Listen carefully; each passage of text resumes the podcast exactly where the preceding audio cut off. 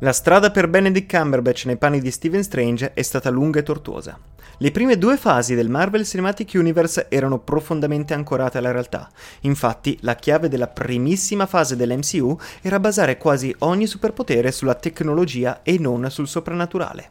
Infatti, come nota lo stesso Thor nel film del 2011, quello che voi chiamate magia, noi la chiamiamo scienza. I limiti di tale vincolo sono però stati leggermente superati con Guardiani della Galassia del 2014, che ha portato l'MCU nello spazio. Ma la vera prova della disponibilità del pubblico ad accettare l'impossibile sarebbe poi arrivata con un adattamento di Doctor Strange. Mettetevi comodi perché c'è tanto da dire.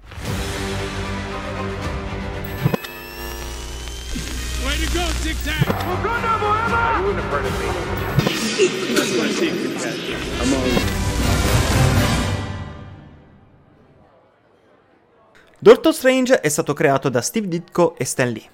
È un personaggio che opera prevalentemente nel regno del mistico, segnando un netto spostamento dalle origini basate sulla scienza dell'MCU. Questa è la storia di come i Marvel Studios abbiano creato un film come Doctor Strange che nonostante tutto sembrava ancora integrarsi perfettamente all'interno del Marvel Cinematic Universe. Dato il carattere intrinsecamente cinematografico del materiale originale, un adattamento cinematografico di Doctor Strange precede l'MCU. Una delle prime versioni era una sceneggiatura di Bob Gale, co-scrittore di Ritorno al futuro, scritta a metà degli anni Ottanta. Nel 1989 Stan Lee stava scrivendo una sceneggiatura con Alex Cox, ma quella versione del progetto fu bloccata dalla politica degli studi cinematografici. Poi, nel 1992, dopo The People Under the Stairs, Savoy Pictures ingaggiò Wes Craven per scrivere e dirigere un film su Doctor Strange. Quella versione cadde nel dimenticatoio, facendo posto a un adattamento di David S. Goyer, lo sceneggiatore di Batman Begins, che resistette per molto tempo. Goyer era pronta a dirigere Doctor Strange fino al 2001, ma alla fine lasciò il film nel 2002. Quando i Marvel Studios decisero di procedere con le loro trasposizioni, Paramount Pictures aveva acquisito i diritti di Doctor Strange da Miramax e rimaneva una prospettiva intrigante per il futuro line-up dell'MCU. Anche se circolavano voci che il regista Guillermo del Toro e l'autore Neil Gaiman avessero proposto ai Marvel Studios di adattare Doctor Strange. Del Toro in seguito chiarì che l'idea di un adattamento era solamente il frutto di una chiacchiera informale tra amici. Durante una visita di Gaiman al set di Hellboy 2 avevano semplicemente espresso quanto sarebbe stato interessante lavorare ipoteticamente su un film di Doctor Strange insieme. Tuttavia, poco dopo questa conversazione si diffuse la notizia che Gaiman e Del Toro stavano effettivamente sviluppando Doctor Strange per la Marvel. Una notizia alla quale né la Marvel né Del Toro avevano dato origine. Nel frattempo, i Marvel Studios cercavano un regista. Tra i nomi in lizza c'erano Jonathan Levine, noto per aver diretto 50-50, e Mark Andrews, regista del film Pixar Brave. Tuttavia fu Scott Derrickson, un regista di horror noto per Sinister, a ottenere il lavoro nel giugno 2014. Derrickson, desideroso di ottenere il lavoro, ha investito personalmente per creare un animatic di una sequenza originale. Questa sequenza, basata su una scena del fumetto di Doctor Strange, The Oath, coinvolgeva Rachel McAdams che salvava la vita al protagonista. Derrickson ha realizzato lo storyboard per la scena, ha creato un animatic e ha anche prodotto concept art per altre sequenze per mostrare la sua visione del film. Quando Derrickson fu assunto per la prima volta, voleva co-scrivere la sceneggiatura con il suo co-scrittore di Sinister, C. Robert Cargill. Tuttavia, la Marvel era decisa a rispettare la data di uscita prevista per il film nel luglio 2016 e non pensava che Derrickson avesse tempo per scrivere la sceneggiatura e dirigere il film, soprattutto per qualcuno che non aveva mai realizzato un film di queste dimensioni prima d'ora. Così la Marvel ha invece assunto John Spates, sceneggiatore di Passengers, per iniziare a lavorare sulla sceneggiatura mentre Derrickson preparava il film. L'attore ideale per il ruolo di Doctor Strange, almeno agli occhi di Derrickson e della Marvel, era Benedict Cumberbatch. L'attore è stato contattato fin da subito, ma ha dovuto rifiutare il film a causa dei conflitti di programmazione con Sherlock e la sua performance teatrale in Hamlet a Londra. La Marvel ha dovuto iniziare le riprese di Doctor Strange nel 2015 e sfortunatamente sembrava che Cumberbatch non potesse far parte al film. Quindi la Marvel ed Erickson hanno cercato altrove e hanno preso in considerazione altri nomi per il ruolo principale, tra cui Tom Hardy, Ryan Gosling e Jared Leto. Nel luglio 2014, poco dopo il Comic Con, si è diffusa la voce che Joaquin Phoenix fosse vicino a firmare per il ruolo principale. Molti sostengono che Phoenix si sia ritirato perché non voleva firmare un contratto di più film, ma il fatto che Phoenix avesse parlato con Derrickson a lungo prima di prendere la sua decisione finale indica che c'era probabilmente molto di più all'interno all'interno della storia. Phoenix alla fine ha deciso di non interpretare Doctor Strange e la ricerca è continuata.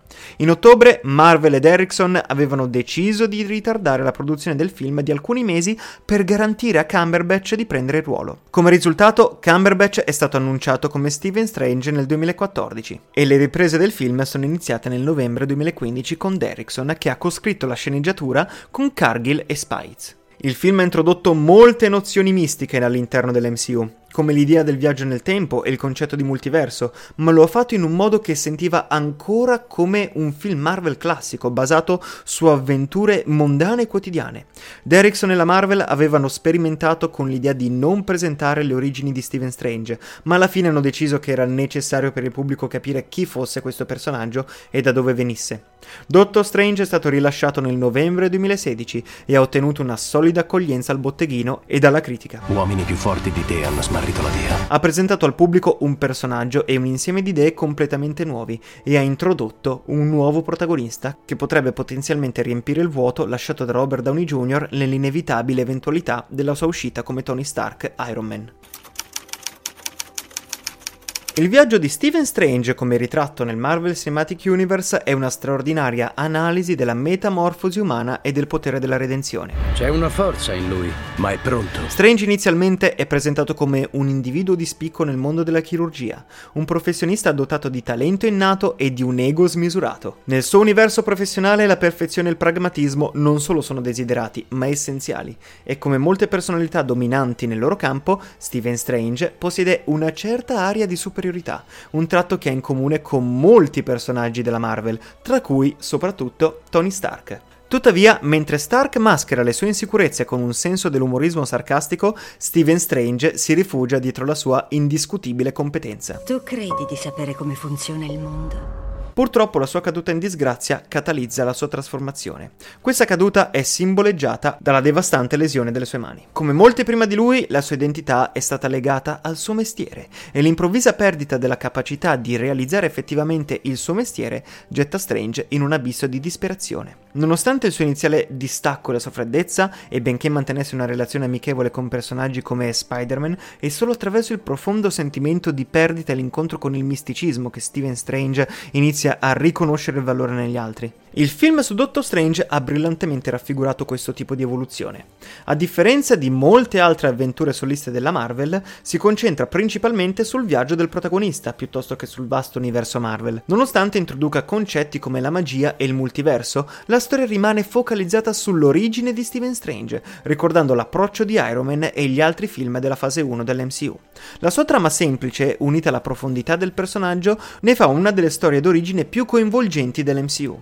L'arco narrativo di Stephen Strange nel film riguarda la sua crescita spirituale. Dal puro egoismo e dall'arroganza di un chirurgo di fama mondiale, Stephen Strange si trasforma in una figura di grande potere. Ma con questo potere viene anche la consapevolezza. Diventare lo stregone supremo non è solo una questione di abilità, ma anche di carattere. Senza compassione, comprensione, perdono e soprattutto umiltà, Strange non può realmente raggiungere quel titolo. La sua ascesa al potere, senza questi tratti essenziali, lo trasformerebbe in un mostro. Ed è questa profonda rivelazione che alla fine lo guida, offrendo agli spettatori un'introspezione su cosa significhi realmente essere un eroe. Come arrivo da qui a lì? Come sei diventato dottore? Studio e pratica, molti anni. Steven Strange non ha infatti mai conosciuto il fallimento e questo a mio parere è un punto psicologico estremamente importante. Il primo riferimento filosofico subliminale in questo film è il cliché una vita non esaminata non vale la pena di essere vissuta. Questo è praticamente il tema e la premessa di ogni storia mai raccontata. Il punto è che nessuno esamina la propria vita fino a quando non sperimenta il fallimento e naturalmente Dottor Strange affronta un fallimento di tipo catastrofico, altrimenti non ci sarebbe stato alcun film. Film. In seguito Strange intraprende un viaggio mistico che molti di noi potrebbero aver fatto a livello intellettuale, ma che può essere vissuto visceralmente solo nel mondo della finzione. Il viaggio di Stephen Strange è distintamente orientale, l'antitesi del suo background medico-scientifico, ma gli viene presentata una dimensione astrale o spirituale e c'è un riferimento al multiverso, un cliché fantascientifico estremamente attuale. Il multiverso è un'allusione a tutto ciò che non conosciamo scientificamente, anche all'interno della stessa scienza, e dell'attuale baluardo contro la metafisica. Usarlo in un film di fantasia per potenziare l'elemento fantastico è semplicemente una narrazione astuta per quanto oggi sia inflazionata, e incarna l'idea ancora molto attuale in Oriente che la scienza non può dirci tutto. Ma è importante sottolineare che questa cosa ha senso solo in un livello di fiction. Ci sono due riferimenti mitologici nel film, compreso uno biblico biblico. Ad un certo punto il cattivo, che è Silius, interpretato da un debole Mads Mikkelsen in questo caso, tenta di sedurre Stephen Strange verso il lato oscuro della forza, cosa molto simile al tentativo di Satana di sedurre Gesù nel deserto. Quella storia biblica rappresenta la corruzione del potere e dello status rispetto alla necessità di servire un pubblico emarginato.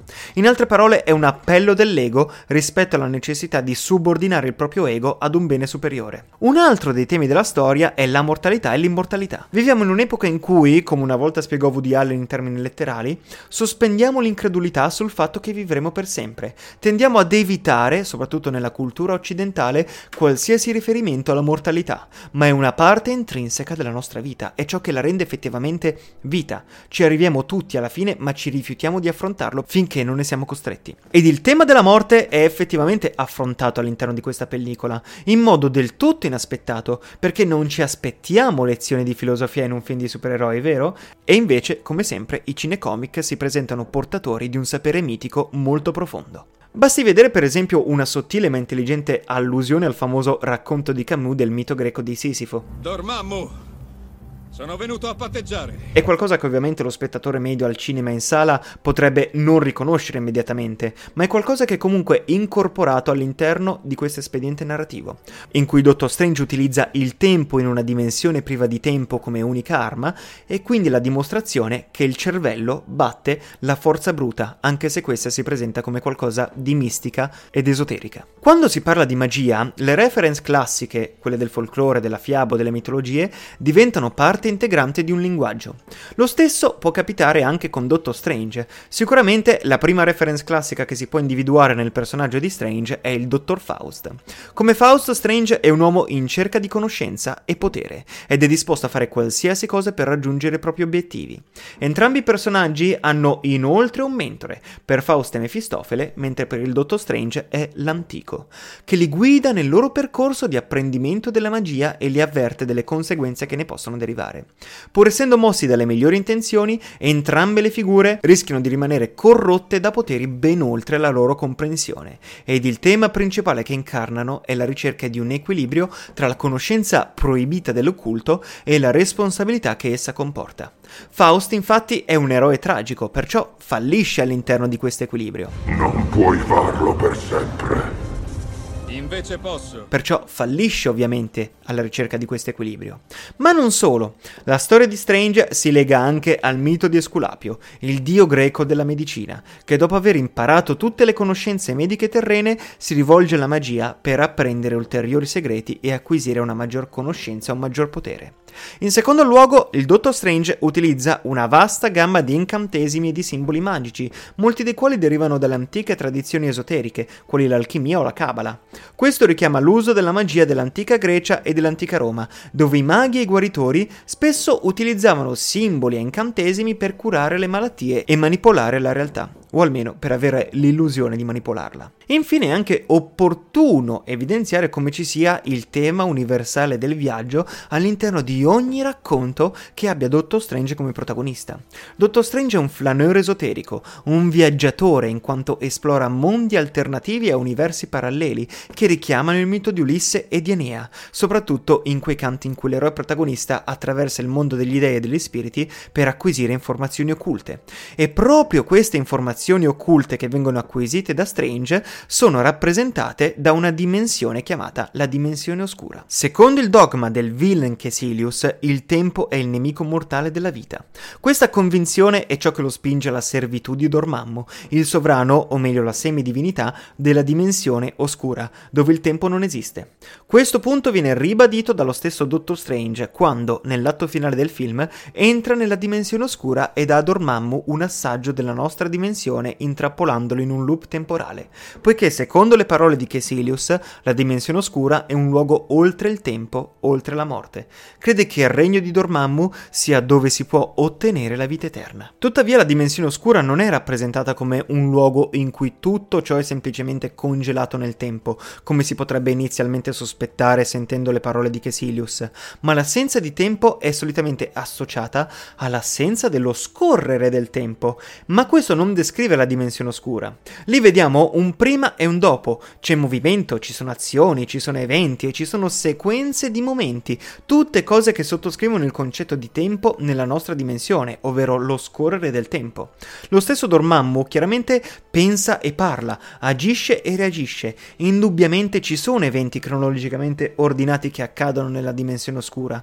Ma perché allora che Silius parla della dimensione oscura come se esistesse oltre il tempo e garantisse la vita eterna? Che Silius dice a Strange: Sei uno scienziato, capisci le leggi della natura. Tutte le cose invecchiano, tutte le cose muoiono. Alla fine il nostro sole si spegne, il nostro universo si raffredda e perisce. Qui non parla tanto di tempo in sé, quanto di una sorta di finitezza risultante dal decadimento. E mentre il decadimento avviene solo nel tempo, il fatto che ci siano eventi sequenziali nella dimensione oscura suggerisce che in qualche modo manchi un certo tipo di decadimento. In altre parole, che Silus implica che è una differenza delle leggi della natura che impedisce agli esseri viventi nella dimensione oscura di decadere come fanno nella nostra dimensione. Non si riferisce a nulla di inerente alle forme di vita stessa, come un processo di invecchiamento genetico. Invece sta parlando di leggi naturali che agiscono sugli esseri viventi e come chiarisce il suo esempio del sole che si spegne, parla di quelli che contrastano il mantenimento di uno status quo energetico, strutturale e sistemico. Negli organismi viventi e anche nei sistemi artificiali come i termostati che mantengono costante la temperatura dell'ambiente, questa regolazione regolazione interna che mantiene uno status quo è chiamata omeostasi. Forse ciò di cui parla Caesilus è qualcosa che riguarda più la dimensione del processo di morte e decadimento che i fisici chiamano entropia. La seconda legge della termodinamica afferma che senza un costante dispendio di energia lo stato di disordine di un sistema naturale cresce nel tempo man mano che perde energia. Questa legge significa che nel tempo l'equilibrio termodinamico cresce fino a raggiungere un massimo, a meno che non venga utilizzato uno sforzo o un'energia aggiuntiva per prevenire questa discesa nel caos. Se comprendiamo questo principio, iniziamo ad avere una comprensione scientifica della natura della vita. Per millenni c'è stata la tentazione di pensare che le nostre distinzioni tra cose viventi e cose non viventi poggiassero su uno spirito vitale. Ma la fisica moderna, tuttavia, ci assicura che tale spirito non è necessario per spiegare come le cose prendono vita. Invece, la vita è considerata spiegabile dalla termodinamica del non equilibrio, secondo la quale gli organismi viventi sono sistemi che mantengono attivamente la loro struttura interna, assorbendo energia dal loro ambiente e quindi riescono a resistere al raggiungimento di un equilibrio energetico durante la loro vita. È solo nella morte che un organismo alla fine soccombe all'entropia o al disordine. Per mantenere l'omeostasi e contrastare il costante consumo di energia, gli organismi devono assumere energia esterna, ad esempio consumando cibo o assorbendo luce. Infatti, le forme di vita sulla Terra, noi più familiari, trattengono la loro energia dal Sole. Il Sole nutre la vita vegetale, la vita vegetale nutre gli animali e gli animali nutrono altri animali. Quindi, tornando a Dottor Strange, la dimensione oscura in cui la vita può esistere in abbondanza perché non c'è decadimento o entropia sarebbe quello che i filosofi chiamano un mondo metafisicamente possibile. Perché secondo la teoria dei mondi possibili del filosofo David Lewis, le possibilità teoriche del nostro mondo possono anche essere considerate fatti reali nei cosiddetti mondi possibili. Utilizzando questa teoria possiamo distinguere tra diversi tipi di necessità, come necessità che dipendono da fatti naturali, ad esempio dall'ottenimento di una legge di natura, o necessità concettuali, come per esempio il fatto che tutti gli scapoli non sono sposati. Ad esempio, se l'equilibrio termodinamico è necessario per legge naturale, allora ciò accade in tutti i mondi in cui valgono le relative leggi di natura. Tali mondi sono chiamati mondi normologicamente possibili, derivato dalla parola normos in greco che significa legge. In altre parole, se qualcosa è una legge di natura nel nostro mondo, come la seconda legge della termodinamica, allora non è una legge naturale anche in qualsiasi mondo normologicamente possibile e stiamo qui parlando appunto della concezione scientifica del multiverso in Doctor Strange. Questo per farci capire come anche un elemento magico e mitologico o folcloristico come la magia abbia una base scientifica in questo universo narrativo. Quindi, date le nostre leggi di natura, qualsiasi forma di omeostasi organismica deve essere raggiunta in accordo con la seconda legge della termodinamica. Questo per dire che il raggiungimento dell'omeostasi organismica dipende normologicamente da questi meccanismi meccanismi. Tuttavia però nel nostro mondo reale abbiamo motivo di credere che la dimensione oscura non sia un mondo normologicamente possibile. Le nostre solite aspettative sugli organismi potrebbero quindi non essere soddisfatte. Quindi gli abitanti della dimensione oscura possono esistere in una miriade di possibili forme o forme inconcepibili dai nostri punti di vista normologici. Che cos'è? Un'illusione? No, è reale.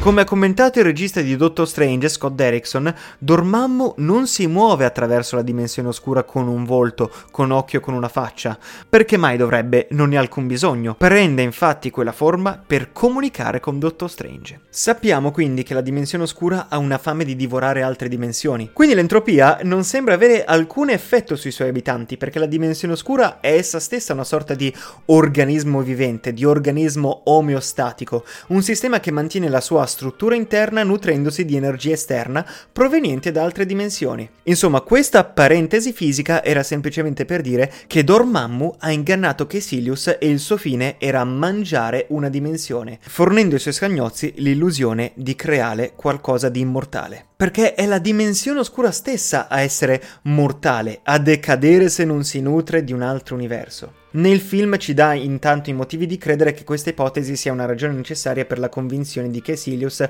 che la dimensione oscura fornisca la vita eterna. Inoltre sappiamo dall'antico che la vita eterna di Dormammu è in realtà un tormento e quindi la fame senza fine di Dormammu, il suo bisogno di energia, dopo tutto potrebbe non riflettere alcun tipo familiare di dispendio energetico associato ai metabolismi organici.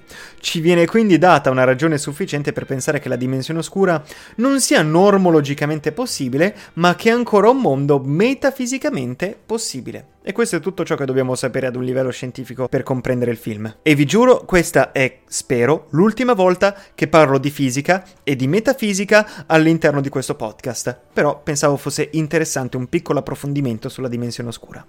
Grazie per avermi seguito fino a qui. È stato un viaggio lungo e complicato, lo so, ma spero che ne sia valsa la pena. Io sono Leonardo Rinella e come sempre ti invito a scrivermi un feedback di questo podcast sui miei social. L'appuntamento è fissato per la prossima puntata. Ciao a tutti.